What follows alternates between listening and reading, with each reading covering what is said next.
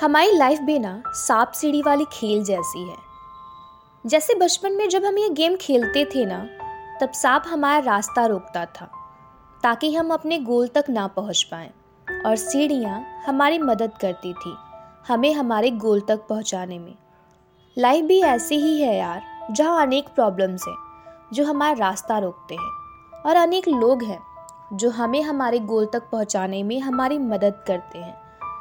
जैसे बचपन में हमारी जिद होती थी ना कि हम ये गेम जीत जाएँ तो यार, ये जिद ना लाइफ के हर मोड़ पर होनी चाहिए। और ये जिद हार की नहीं, बल्कि जीत की होनी चाहिए।